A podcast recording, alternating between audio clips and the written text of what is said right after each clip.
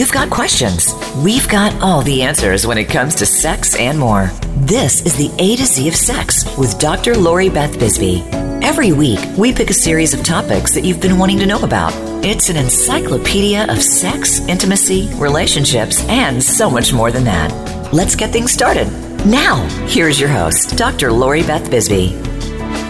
Hi, everyone. Welcome to the A to Z of Sex with me, Dr. Lori Beth Bisbee. I'm a sex and intimacy coach and a psychologist, and I've spent the last 30 plus years helping people create hot and healthy sexual and intimate relationships. On this show, we're working our way through the erotic alphabet one letter at a time. So today, the letter is L, and L is for LGBTQIA. Joining me today is Race Bannon. He's been an organizer, writer, educator, speaker, and activist in the LGBT, all the letters alphabet plus community, leather, kink, polyamory, HIV, and STI prevention realms since 1973. He's authored two books, been published extensively, and has spoken to hundreds of audiences. He created the world's largest kink friendly psychotherapist and medical referral service and led the DSM project that yielded beneficial changes in the way psychotherapy views BDSM. Race also founded a groundbreaking alternative sexuality publishing company, was an internet radio sex talk show host, received national and local awards, appeared in numerous documentaries, and currently writes for the Bay Area Reporter. His blog is www.bannon.com. Welcome to the show, Race. Hey there, how are you? I'm good. I wanted to start with a bit of history because someone on Facebook, when we announced we were doing this, has already requested that we talk about why keeping the orders of the letter letters is important. So adding letters to the end but not changing the order is important. So yeah, the I, I'm old enough to go back to when our communities, and I always use the plural because we're a blend of communities, but I'll say community, um, was really identified by the Gay Liberation Front, the Gay Liberation Movement. Yep. And we didn't have the letters. And over time, the letters emerged. And in the original iterations of the acronym, um, whatever people were using at the time, because it kind of got mixed up, um, was seen as a tip to gay men taking priority in many instances.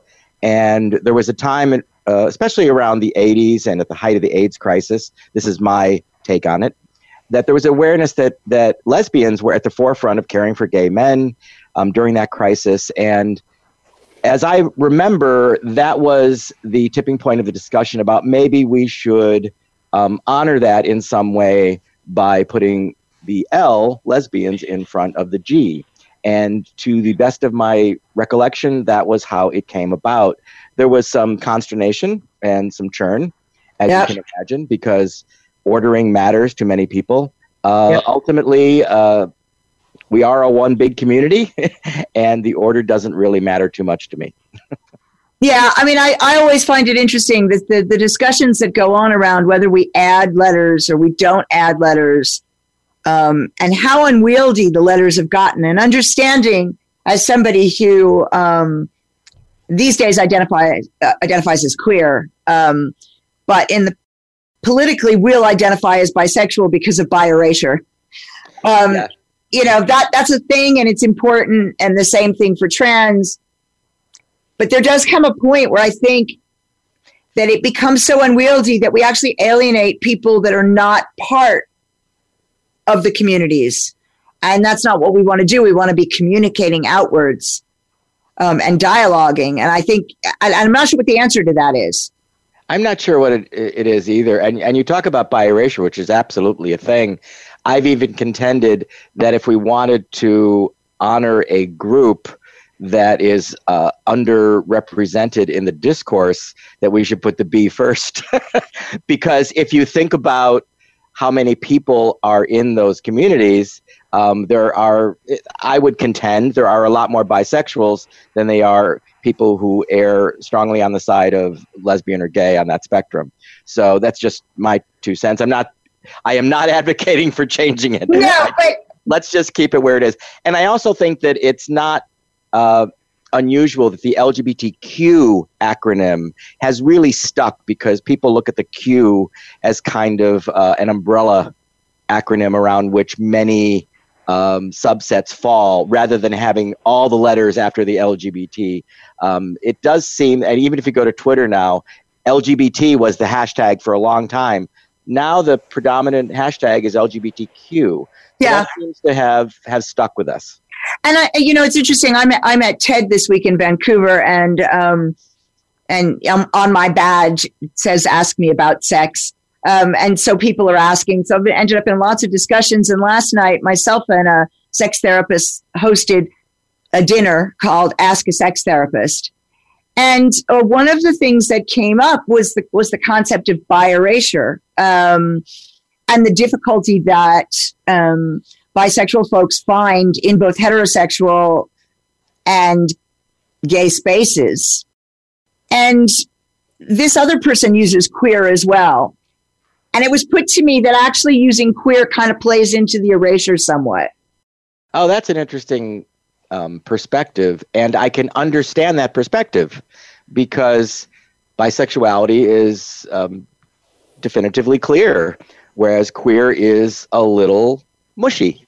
Well, you know, yeah. So I, I, I get that. Um, I mean, it's I think it's a little mushy intentionally, and and and maybe it needs Absolutely. to be because the idea of queer in in my understanding everyone's going to define it differently is that it allows self-identification and self-expression um, outside of any boundaries yes and therefore it, it needs to necessarily be a little amorphous a term um, other than bisexual actually says specifically what you mean so i can right. understand that and and I guess when I started out, I would have I identified as bisexual because that's what that's where I thought I was. But um, truly, for me, attraction isn't about gender.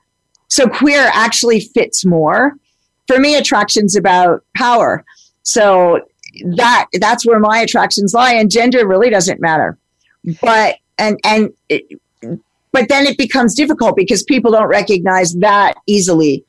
Um, I know there's research, and I know that in, in some communities we talk about the dominant submissive spectrum as a sexuality, but it's not generally understood that way. So it's just much easier to say queer and then explain where you are.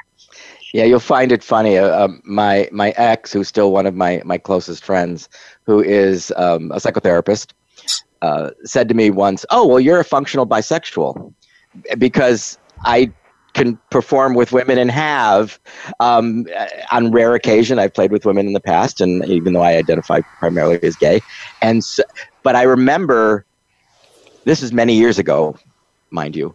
I was aghast. No, I'm gay. I'm not bisexual. I'm gay.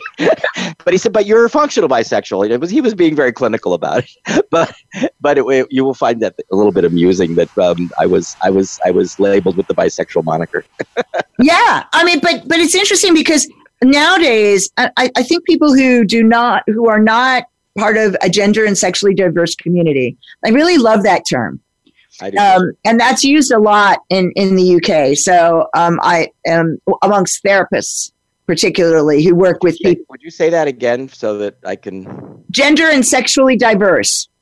I, I, I hear that, and you're right. It's not proliferated in the states nearly enough. No, and it's and it's one. Um, Dominic Davies, Pink Therapy uses it, and in their training they use it.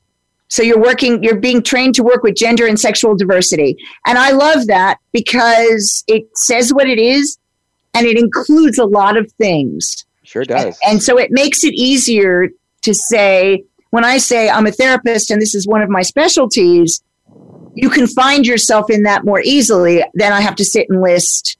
I mean, I, you still do end up needing to say kink, um, kink knowledgeable and um, and not, and work with non-monogamy, but there people can find themselves more easily in that than in the collection of letters. Um, but that's something that that the the idea of where you fall is fascinating to me. And so a lot of people feel that they need to nail it down. So if your identity is gay, that doesn't mean that you don't you will never sleep with someone of the opposite sex. And people don't get that. No, they don't. They don't have that as a concept. I, I know a really incredible, incredibly hot gay man. Um, I did a really good photo shoot. He was looking at my pictures And my husband's in the pictures too. My husband's also bisexual. And he was like, I want those pictures. And I was like, oh, yeah, my husband's hot. Right. And he's like, yeah, yeah, that's not why I want the pictures. Right. like, I want, that. you look really hot there. I want those pictures. Now, he is gay as the day is long. That doesn't mean his fantasy life doesn't contain women sometimes. I think we like to compartmentalize everything about life, and we yeah. like to do, do, it with our sex, and we like to do it with our identities, and um, we become very tribal about those identities. I am yes. gay. I am lesbian. I am whatever, um, and I I think that it's useful in discourse. It is not so useful in individual lives when you pen yourself in to uh, an identity and a sexuality that doesn't allow you a year from now to change your mind. Yeah. It doesn't allow you to grow and change. And I'm not saying you have to change to grow. I'm not, I'm not equating the No. Two. But, but I do think that people uh, hamper their own sexuality by trying to fit into their own self definition when that self definition doesn't always apply. yes, I agree. Um, so we're a couple, min- couple minutes from break. And, um, in the next segment, I want to talk a bit about um, coming out and what it looks like now, what it used to look like, and kind of some of the things that any tips you have for younger people as they're trying to negotiate this this world as opposed to the world that you came out in and then my world was different as well. So because we're i think we're probably a generation apart so remember that you can call in with questions and we're happy to answer them. We also answer questions from email. So if you write to me at LoriBeth at drloribethbisbee.com, I'm happy to answer the question. You can also write in questions on any other subject about sex and relationships, and they will get answered today or next week or the following week. We answer all of them. So we'll be back in a couple of minutes after we hear from the sponsors. Thanks so much.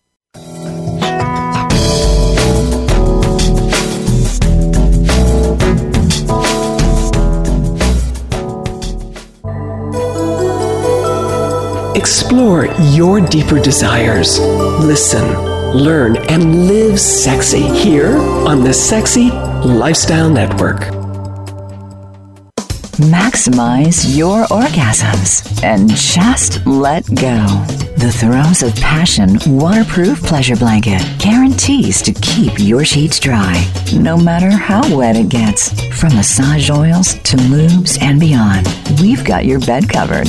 So just throw it down and get it on and get lost in your very own Throes of Passion.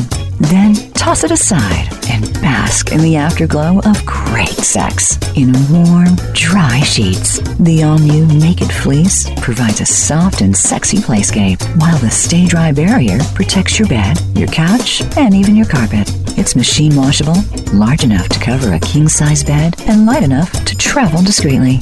To get your own Throes of Passion waterproof pleasure blanket, visit thesexylifestyle.com and order yours today. That's thesexylifestyle.com. Great sex starts now.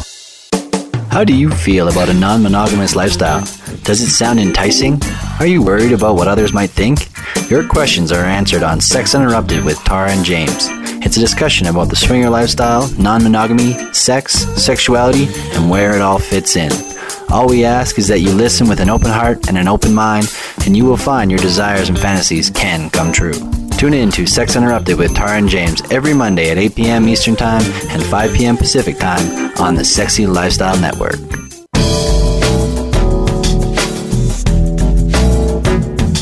This is the A to Z of Sex, featuring Dr. Lori Beth Bisbee. We know you have questions. We welcome you to call in to 1 866 613 1612. That's 1 866 613 1612. Feeling a bit shy? It's okay. Dr. Lori Beth loves to read your emails too. Send them to Lori Beth at drloribethbisbee.com. Now, more of the A to Z of sex.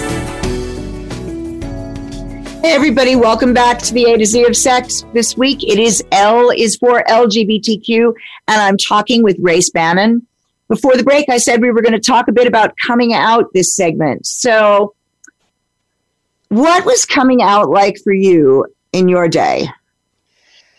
Well, um, just so everybody uh, in your audience knows, um, I will be 65 in July. So Right. I was born in 1954. So coming out for me was a, a, a somewhat long, arduous process. I knew I was gay from probably the time, the age of eight or nine, um, maybe even seven. I was actively sexual with my fellow little friends who obviously were of the same ilk as a young kid. So I knew on a practical level what I liked, but it took me a long time to garner the courage. This is a Catholic raised boy with a Roman Catholic father, cool, schooled in a Catholic school, um, who's been told over and over and over Oh. this is a very bad thing. Yes. So um, my process came out that at the age of 16, to a handful of people, I said I was bisexual.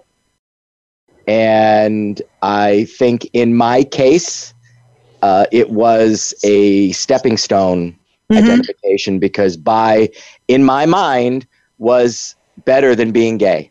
Right. So, um, so that was my first step with uh, a handful of people, um, not my parents. And it was at the age of 17 that I actually told my stepmother, who was a hairdresser, who had therefore worked with a lot of gay men, that I was gay. And she wasn't surprised. And then um, finally told my dad, my dad being the saint that he was, um, paused for a moment and said, I love you anyway. That is not how it went down for a lot of people of my generation. Right. Right. It was pretty awful. It was pretty awful. Though uh, I know many people who were banished from the families. I know people who were written out of wills. I know people who have to this day they keep angry letters from their mother and father saying you are no longer my son or daughter. Yeah. Um, and um, and we weren't even talking about um, people being able to come out trans back then. That was that was beyond the pale for that wasn't even on the radar for most people. Um, luckily today it is. So the entire range of LGBTQ that is possible today um, was was a rough road to hoe back then. and it's interesting to me because I'm I'm um 56, so I'm the, the generation down, and um, my brother's gay, and he's um, so I was born in 63 and he was born in 65, and he came out when he was 17 and I was 19, and I had not yet come out, but he came out, and so I didn't. And I remember saying to him, because you're gay and I'm bi, they're confused enough as it is. I'm I'm going to support you because they're upset. I mean, they were they my parents were quite upset, um, and he off he went to therapy Yeah. to try to be ungay.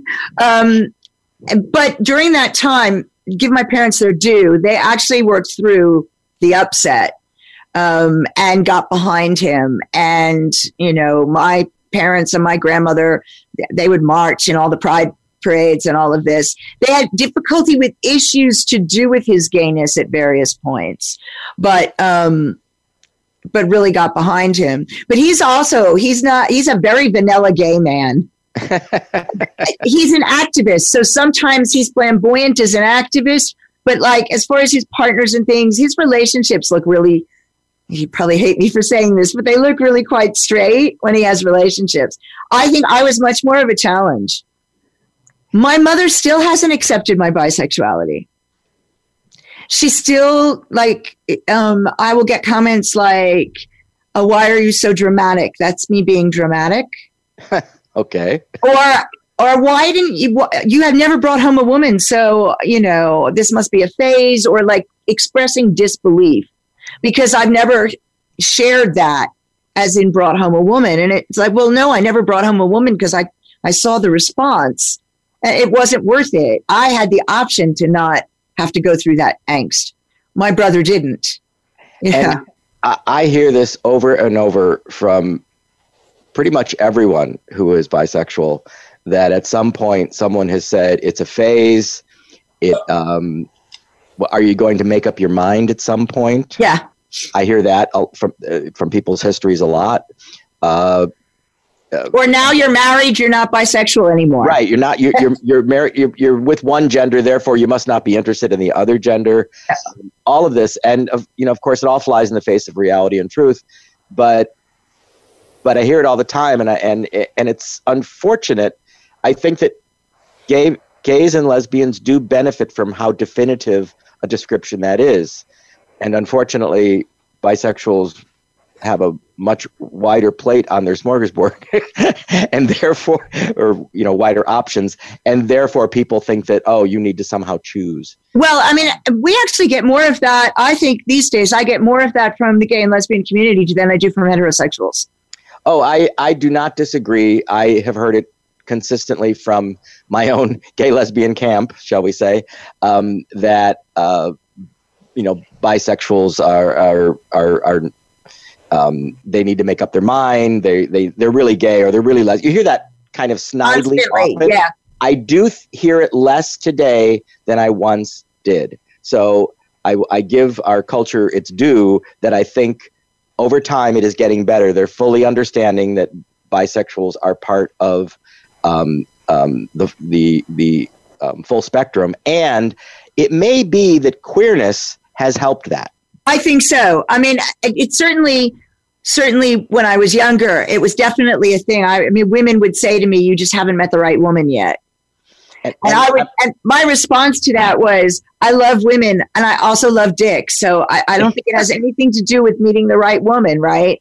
No, no. It's an appreciably different experience, but I hear less of that now. Although people, and I was talking with a Tedster about this last night, who identifies as bisexual, uh, and we both said, you know, people try to figure out what our sexuality is based by the partner with, based on the partner we're with.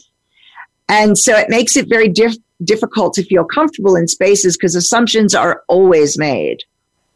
Yep, they are. And I also think people are getting creative in how to express their bisexuality using other terminology so as not to set off the alarms that uh, oh bisexual make up your mind or whatever. Yeah. Uh, example is um, people use the word fluid around their sexuality a lot. Yes. Now. yes. And i think that's really another tip to, to, to bisexuality on some level.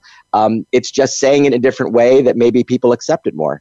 So uh, again i think this queer um, umbrella term has turned out to perhaps benefit many people in that regard because they realize that you don't fit necessarily anywhere on the spectrum. You might fit many places on that spectrum because that's why you're queer.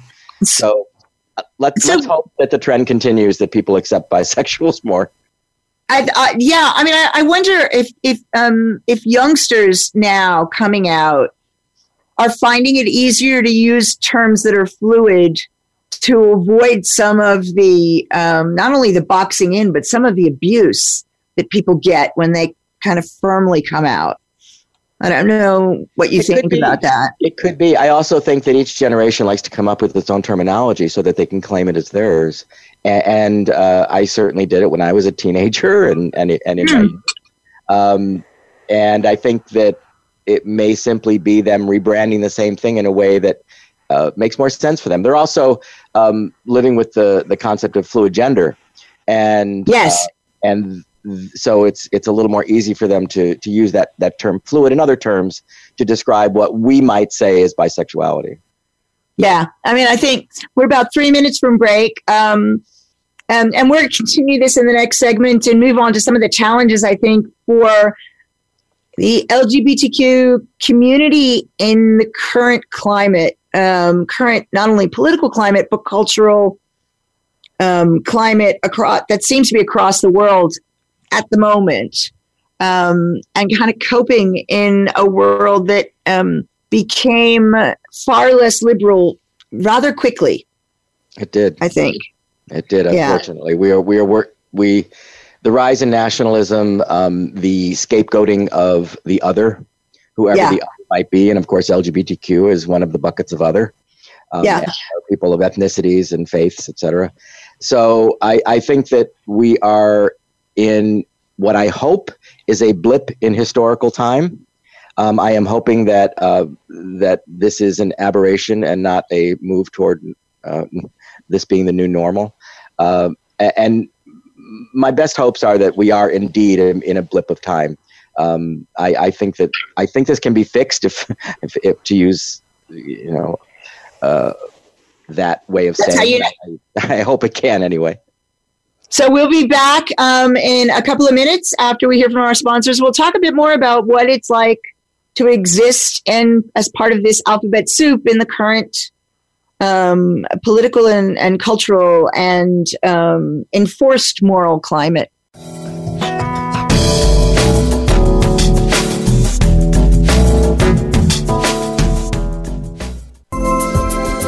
Craving more from your sexy lifestyle? Search our businesses, services, blogs, articles, and videos, and keep in touch with us by subscribing to our newsletter, all on thesexylifestyle.com. When the lights are off, that's no reason not to light things up.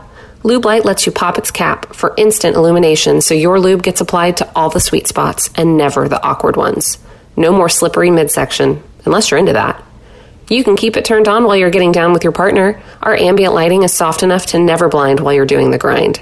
No matter what lube gets you vibing, it's compatible with Lube Light. Easier to turn on than your last partner, guaranteed. Get yours today at lubelights.com. Also available on Amazon and SheVibe. What is your level of sexual expertise? Want to find something new? Listen for Sisters of Sexuality every week on the Sexy Lifestyle Network. There's no judgment here, and every topic is safe and sex positive. So we'll explore them together. It's time to push your sexual boundaries and try some new experiences with your hosts, Taylor Sparks, Parrish Michelle Blair, and Jet Setting Jasmine, with Marla Renee Stewart and Tiffany Janae. You won't want to miss a single show every Wednesday at 8 p.m. Eastern, 5 Pacific, on the Sexy Lifestyle Network.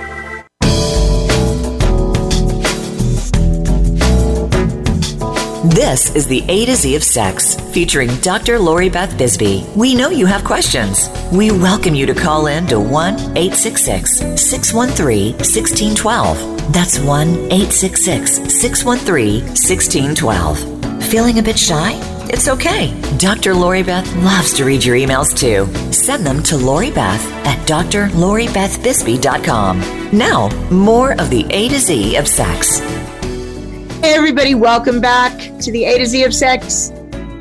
This week is L, and L is for LGBTQ, and we're talking with Race Bannon.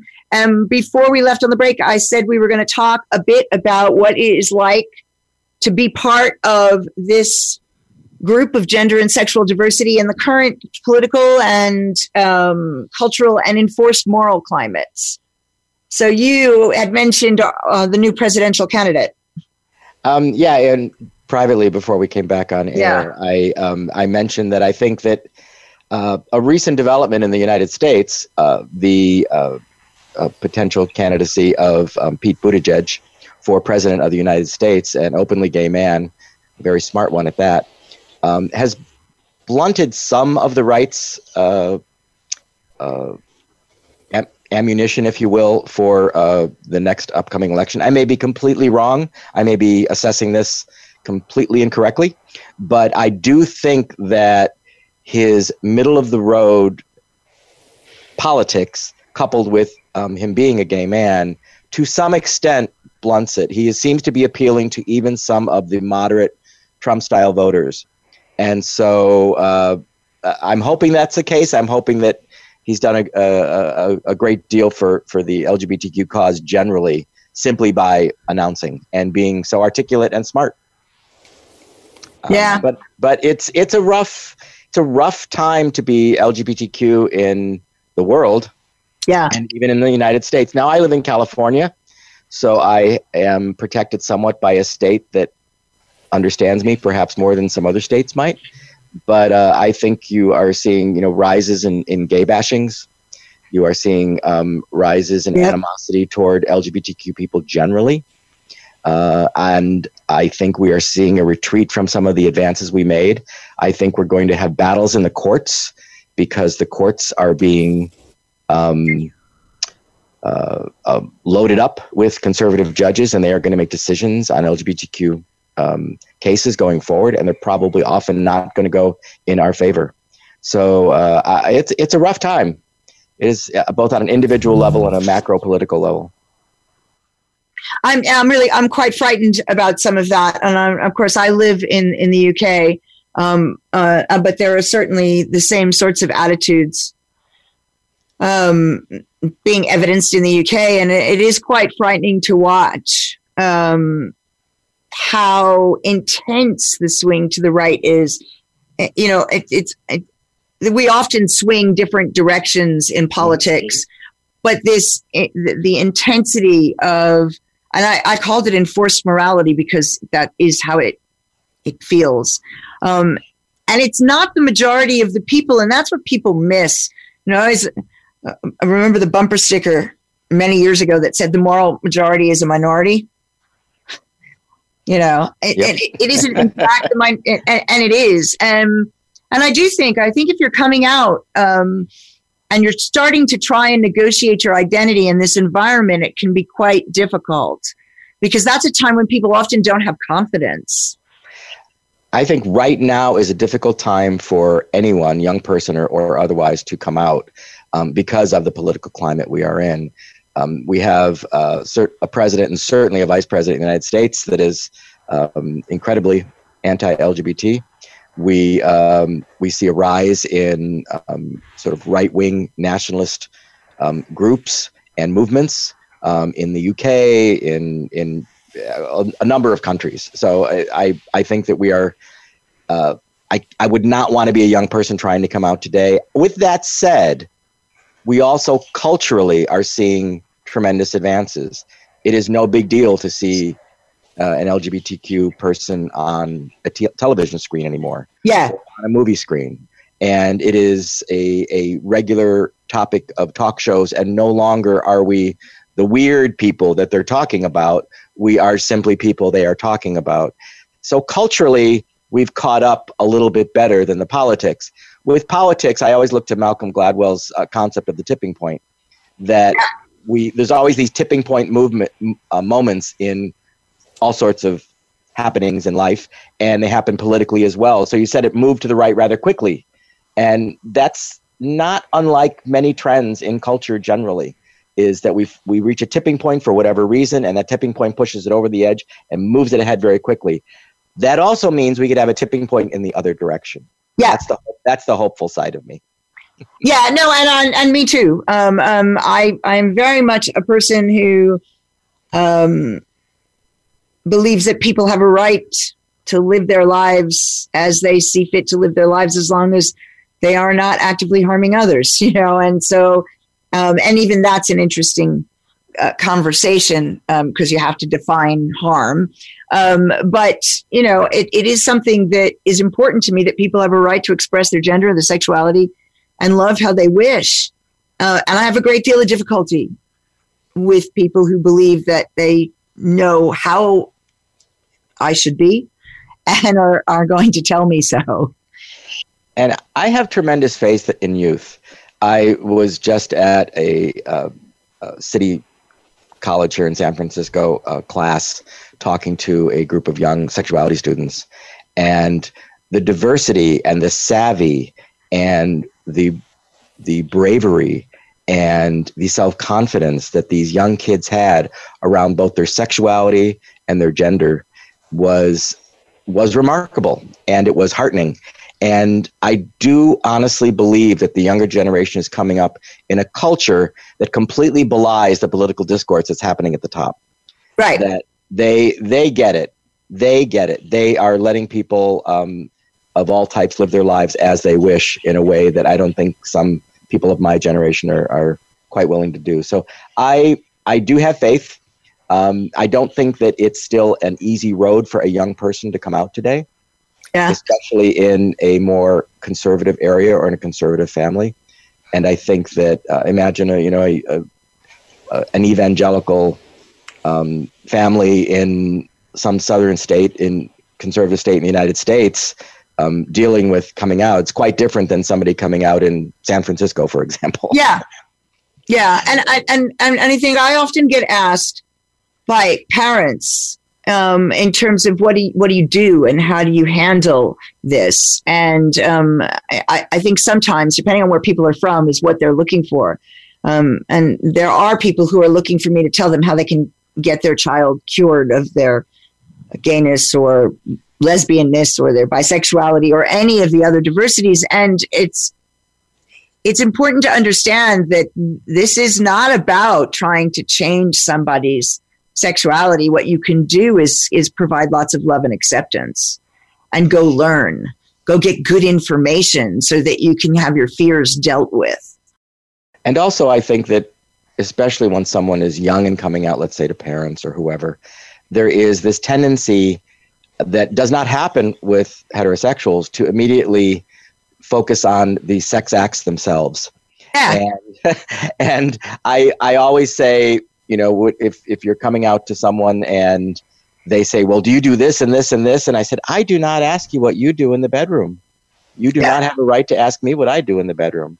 I am simply telling you who I'm attracted to. Right. I mean, it's really funny because this conversation has been has gone on during the week at various points because I'm very open about um, my sexuality and my lifestyle, and I am actually quite happy to talk about it. Um, but somebody asked me last night whether or not I felt like I was sort of a zoo animal at times because, you know, because like it's like, well, well, what do you guys do? You know, and um, I was asked about pain in particular. It was sort of like um, one of the questions that I was asked was somebody actually asked me, "Well, so do you do you enjoy the dentist?" like, my dentist is one of my best friends, but no, I do not enjoy the pain at the dentist. Right? Um, in fact, I have to have lots of painkillers. It doesn't work like that. You know, to no, explain that, that was kind of an okay question, but eh, people get even even more intimate and unless I'm actually in an intimate conversation with somebody, it's sort of like if I turn around to you and say, well, you know, how do you like to have your dick sucked? You know, it's like you'd be like, why are you asking me that? It's none of your right. business. This idea, and people often ask women who have sex with women, heterosexual men often ask us how we have sex. Yep. because it it's a curiosity you know, well, how do you have sex? What do you do? I don't know. What do you do? You know, it's private. If you want to know how I have sex, you need to be one of my sexual partners. Otherwise, I'm not, not, not discussing it. So I always find that fascinating that there is that different. We, we would never ask a heterosexual person that. No, we wouldn't. And and I do think that there are the subset of us. I'll I'll put myself into that category uh, like you that are quite willing to talk about mm. specifics of our sexuality i'm you know i'm quite openly and and, and vocally you know um, gay poly kinky i mean a bunch of other things and um, and i think by our comfort level with being able to talk about that we model it for other people and hope that they can talk about it as well with that said nobody has a right to ask you specifically what you do in bed. yeah, no, and I and I and I find that absolutely fascinating. Um, if you have a health question, by all means, um, but um, think about it, how you would feel if somebody asked you the equivalent question, and would you just want to answer a total stranger about, you know, what what gets you off in detail, not like what do you like in general terms, but what actually gets you off in detail? Would you actually want to answer that question if a total stranger walked up to you, whether or not you had permission to ask questions? Or imagine a coworker asking that. You're in a work environment yeah. and you don't know if that information is going to be used as ammunition in some way. No, um, seriously. And I've been asked that in a work environment. yeah. Uh, so and it's I- sort of like, yeah, um, I don't think I'm going to answer that question. So we're about um, two, three minutes from break, and um, we'll have one more segment left. Um, if you've got any questions, last minute questions, now is the time to get them in. Um, I did have somebody ask for some tips about meeting people in today's environment besides meeting them on an app and online. So we will talk a bit about that. Great. And um, I will also um, do a shameless plug for one of our sponsors, which is Naughty in New Orleans, which is in July. And I'll give you the details of that when I come back. It's a fantastic takeover of a good bit of New Orleans. It's well worth going to. So we'll talk about that when we get back to.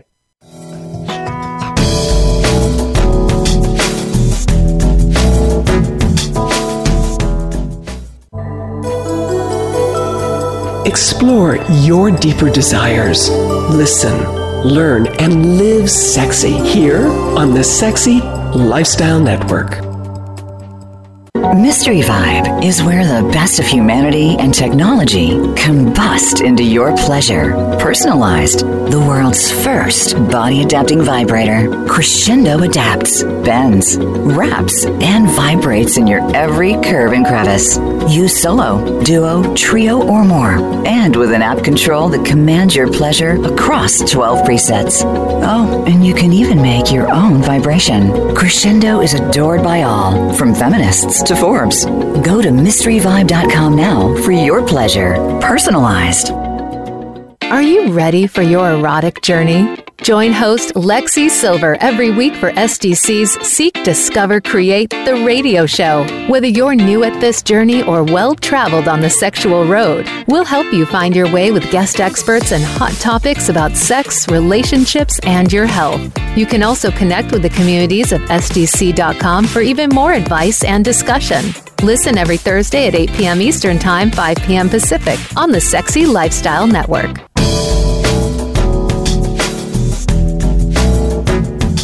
This is the A to Z of Sex, featuring Dr. Lori Beth Bisbee. We know you have questions. We welcome you to call in to 1 866 613 1612. That's 1 866 613 1612. Feeling a bit shy?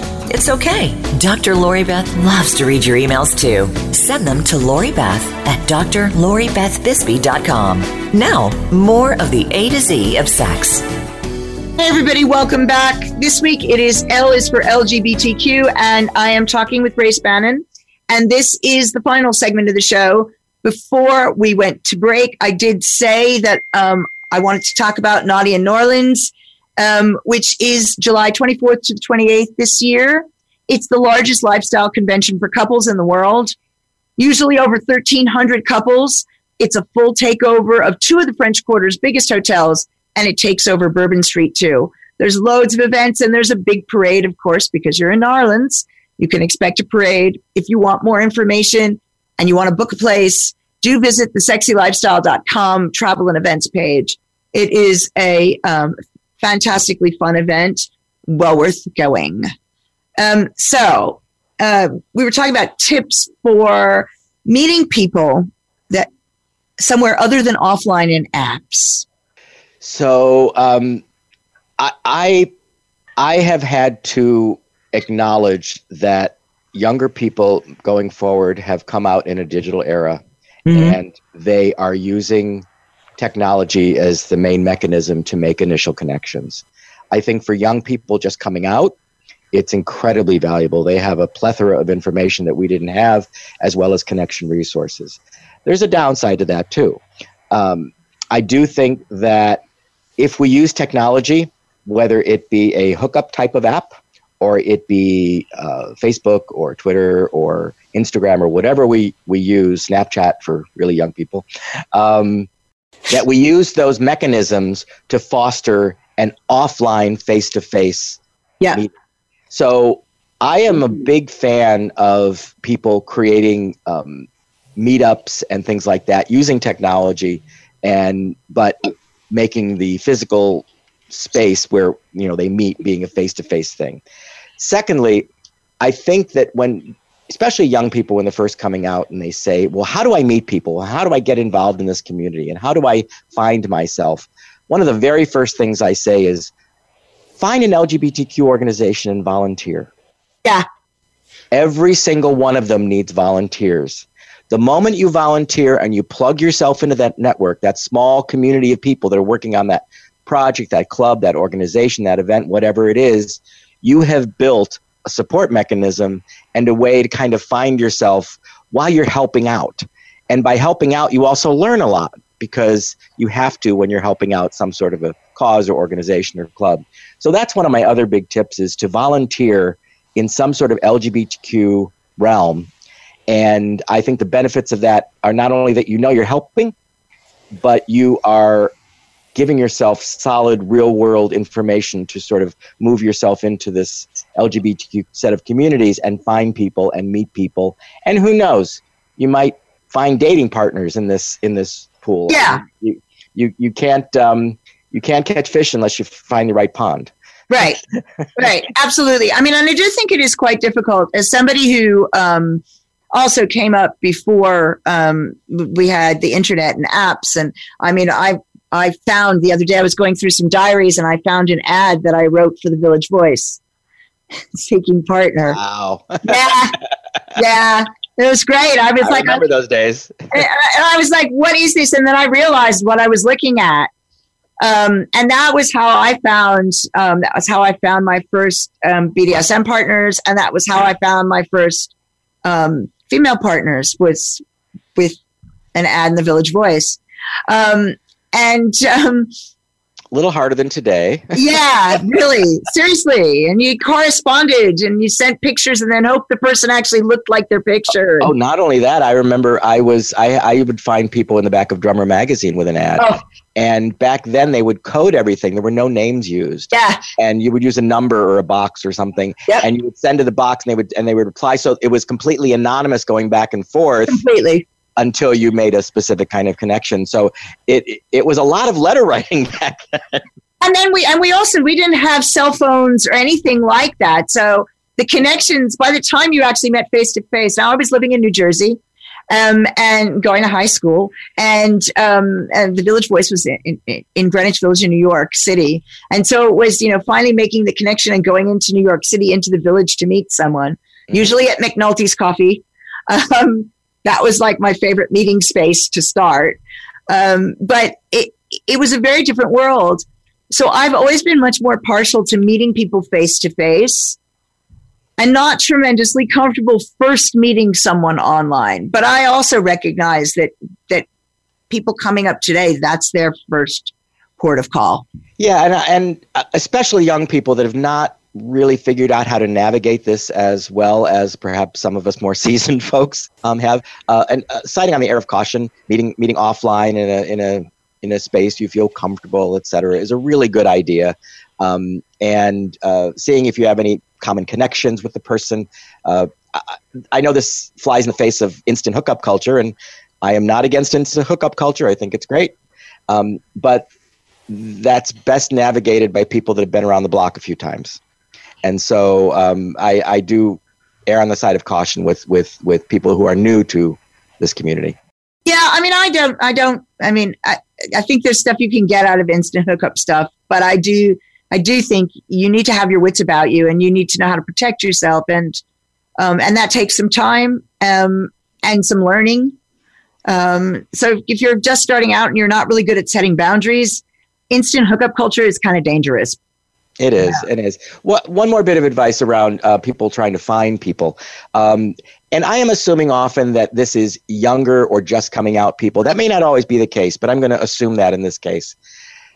We are we are challenged in the LGBTQ community by a crisis of real estate. Um, our our bars and our physical spaces are closing at the same time while our online connectivity and and you know other things are, are growing. So what I think a lot of the LGBTQ community has moved to is what I call intentional events, intentional spaces. Yeah. Let's take a really big one, all the pride events. Yes. Um, I don't think, I think for a young person to, especially from maybe a small town, to travel somewhere and see a pride celebration and be with tens of thousands of people just like them or similar to them and feel accepted and part of it is incredibly empowering. Yeah. So, um, and uh, we have um, bowling clubs. We have, um, you know, singing choruses. We have book reading clubs. We have all sorts of, you know, little uh, subsets of people in the LGBT community that do specific things. Yes. Cycling clubs, etc. Joining one of those is a tremendous way to meet people and to develop a sort of a core center of friends from which you can meet other people. Yes. So it's that's my other bit of advice. And, and I mean, my always my piece of advice is the same. This piece of advice is I give to heterosexual folks looking to meet people, which is if you're going to do activities, do something you enjoy. Don't go Yeah. with the idea that you're looking for a partner. Go because you enjoy the activity and you're going to meet friends. And then if you meet somebody that you happen to really fancy, that's great. But otherwise, you get a good friendship group going from which you end up meeting other people. And there are so many different um, opportunities within the LGBT communities to do different hobbies where people band together because they want to be doing the hobby with somebody that loves the same way they do. They want to be doing the hobby with people who have similar attitudes and similar interests um, in other parts of their lives. Yeah, commonalities are what bond people, and um, and I, I think your advice is is uh, very astute to not go looking for a partner to let that be a side side effect if it happens. I think it's part of the human condition that when we're looking for relationship partners we don't find them. And then when we're not looking for them there they are right in front of us. They fall out of trees then. Yes yeah. For some reason that seems to be a, a truism. So, so uh, i think it's good advice. Yeah, no, thank you. Um, we are a few minutes from close. Um, again, if you have any questions, and we didn't get to them or you didn't get them in in time, please do feel free to send them in. I will answer them next week or in the weeks coming. Um, if you've got an idea for the show, do send it in. If you'd like to learn from me face to face, I'm going to be teaching a bunch of workshops in London between the middle of May and the middle of August. Um, I'm teaching workshops and giving talks at Women's Emporium in London. That's SH with an explanation point Point Women's Emporium in London. Um, and um, they're going to be a lot of fun. And also, I will be at Desire in Palm Springs in June and then at Southeast Leatherfest. So if you want to connect, you can connect with me then. If you want to find Race, head over to his website. And that's a really good way to make contact. So again, that's www.bannon.com my engineer's making fun of me at the moment, so that was where the stutter came from. And and if anyone does contact me through Bannon.com, um, there is a, a, contact form on there. And if people have questions or need to be pointed to resources, I I take pride in being a linchpin in those communities, and I'm more than happy to do so. That's brilliant, and thank you so much for coming on and joining me again this week. Oh, I I, I love my time with you. Thank you. Have a fantastic week, guys um, and go out and make some hot connections. See you next week. Hey, sexy people. If you're ready to start your sexual evolution, we've got some amazing prizes to give away. Some of the great prizes include Womanizer, the most advanced pleasure product for stronger, longer, and more intense orgasms. SDC.com is giving away a lifetime membership to the sexiest online community of open minded people. Touch from experience, warm. It warms your personal lube, then automatically dispenses it with a wave of your hand. And we can't forget Throes of Passion waterproof pleasure blanket. Keep your bed dry no matter how wet it gets. For your chance to win one of these amazing prizes, simply send us an email at info at thesexylifestyle.com with the word contest in the subject line. Your name will be entered into the weekly drawing, and remember to visit our website regularly for a list of the winners and more information about all the amazing prizes and sponsors. Go to thesexylifestyle.com contest page and enter as often as you like.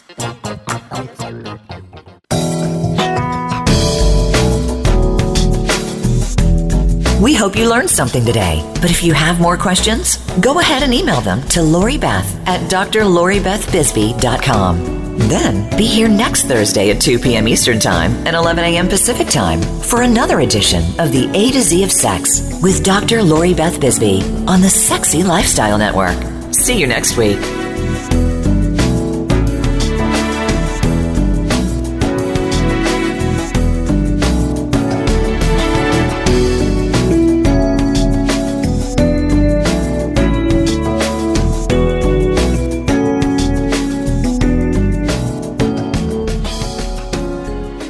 When the lights are off, that's no reason not to light things up. Lube Light lets you pop its cap for instant illumination so your lube gets applied to all the sweet spots and never the awkward ones. No more slippery midsection, unless you're into that. You can keep it turned on while you're getting down with your partner. Our ambient lighting is soft enough to never blind while you're doing the grind. No matter what lube gets you vibing, it's compatible with Lube Light. Easier to turn on than your last partner, guaranteed. Get yours today at lubelights.com. Also available on Amazon and SheVibe.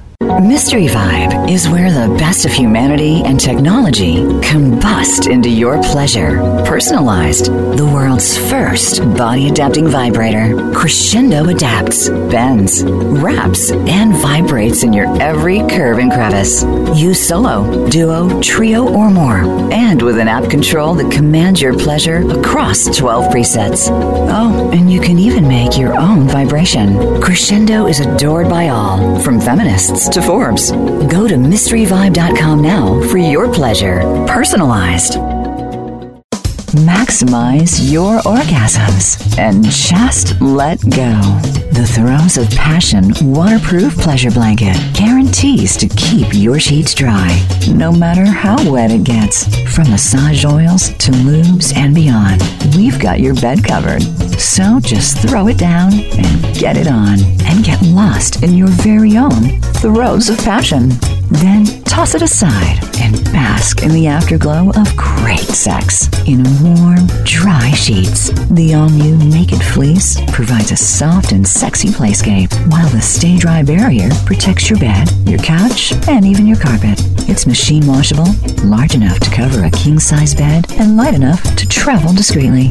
To get your own Throes of Passion waterproof pleasure blanket, visit thesexylifestyle.com and order yours today. That's thesexylifestyle.com. Great sex starts now.